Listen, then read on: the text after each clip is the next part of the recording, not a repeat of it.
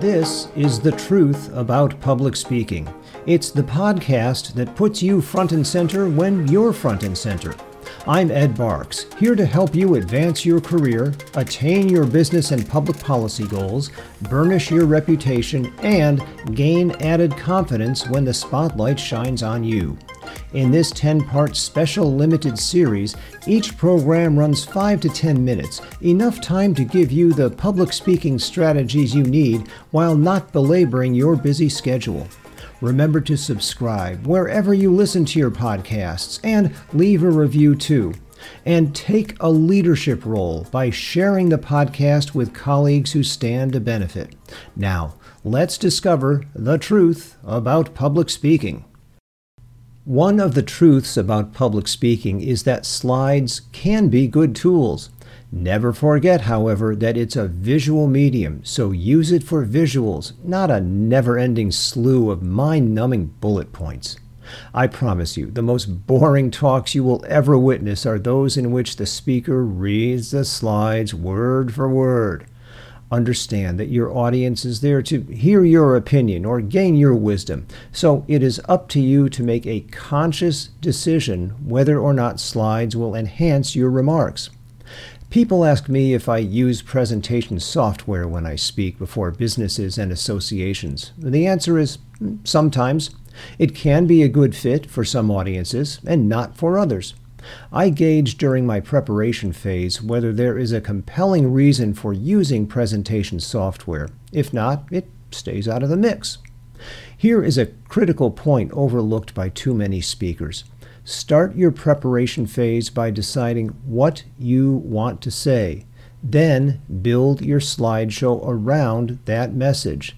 Let your message, not your slides, drive your presentation. The goal is to employ visuals that buttress your point of view, not for them to become the centerpiece. Some speakers and some companies seem to believe an edict has been delivered from on high proclaiming that slideshows are to be used during every presentation. Well, it can be a good tool, but that's all it is. If you find it useful in a particular situation, great. If not, omit it from your repertoire.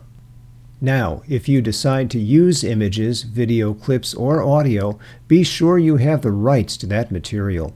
I've witnessed countless speakers who put themselves in legal jeopardy by using photos and images they have no right to use. Just because you found the perfect photo online does not give you the right to steal someone else's intellectual property.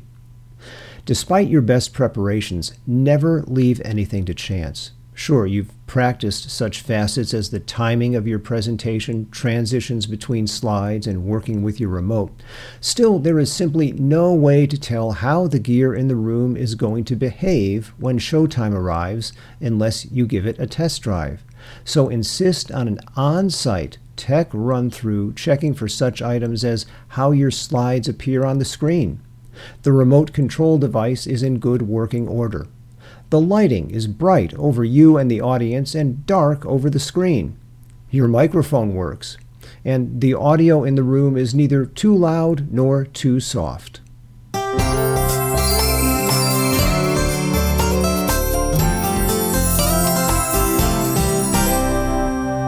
have some bad news for you.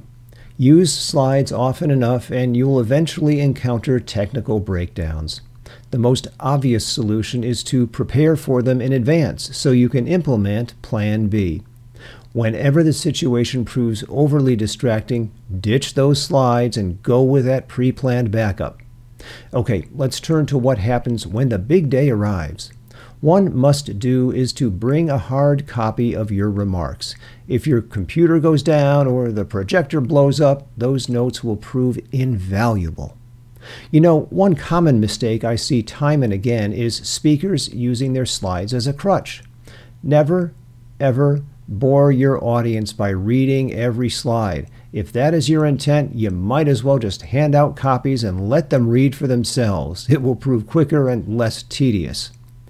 While on the subject of distributing your slides, how many presentations have you attended where the speaker places printouts on everyone's chair? Well, this is a bad move. Why? Well, it gives the audience an excuse to check out. And not only that, they manage to interrupt the talk with incessant paper shuffling. We've all heard it. As the slides change, the pages flip. My recommendation? Save the paperwork for the end. Let people collect it on the way out or distribute it once you're finished.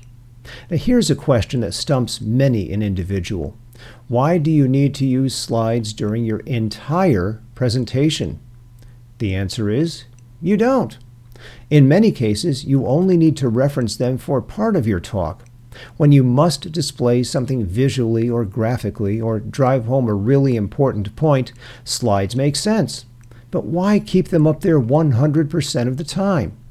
I make no bones about it. I want the audience's attention locked in one place and one place only during my speech me. You maximize attention, for example, by beginning your talk with a darkened screen.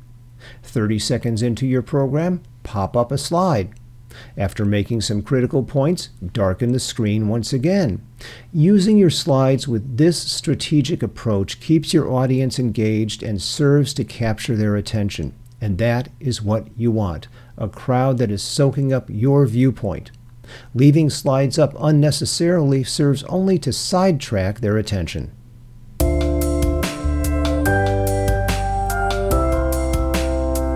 For my money, the biggest downfall of speakers who use slides is poor eye contact. When should you look at the screen and when should you look at the audience? The answer becomes obvious when you think of it this way. You do not assume your position in the front of the room to teach or convince a screen. Rather, your goal is to share with a group of people. This means your focus must be on the audience. Sure, you can look at the screen periodically and briefly when you want to emphasize a point on a slide, but return your eye contact to the audience quickly.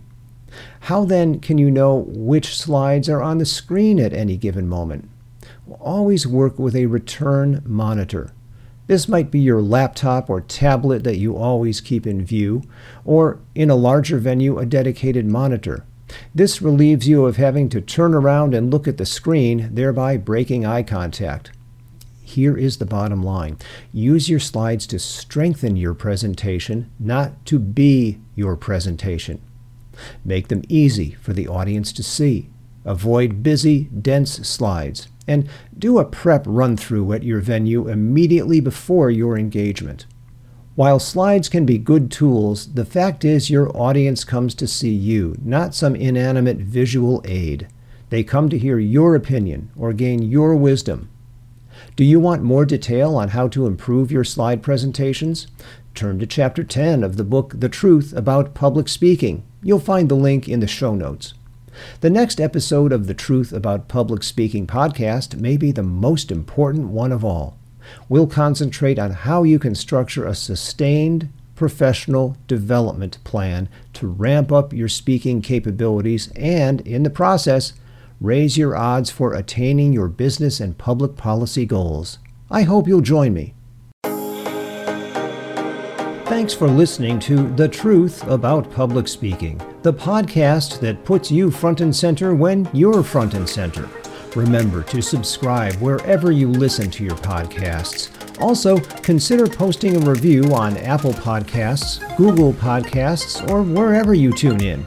And don't forget to share news of the truth about public speaking with colleagues so they can benefit too. For more public speaking advice and to learn how we can work together, visit me online at barkscomm.com. I'm Ed Barks. Until next time.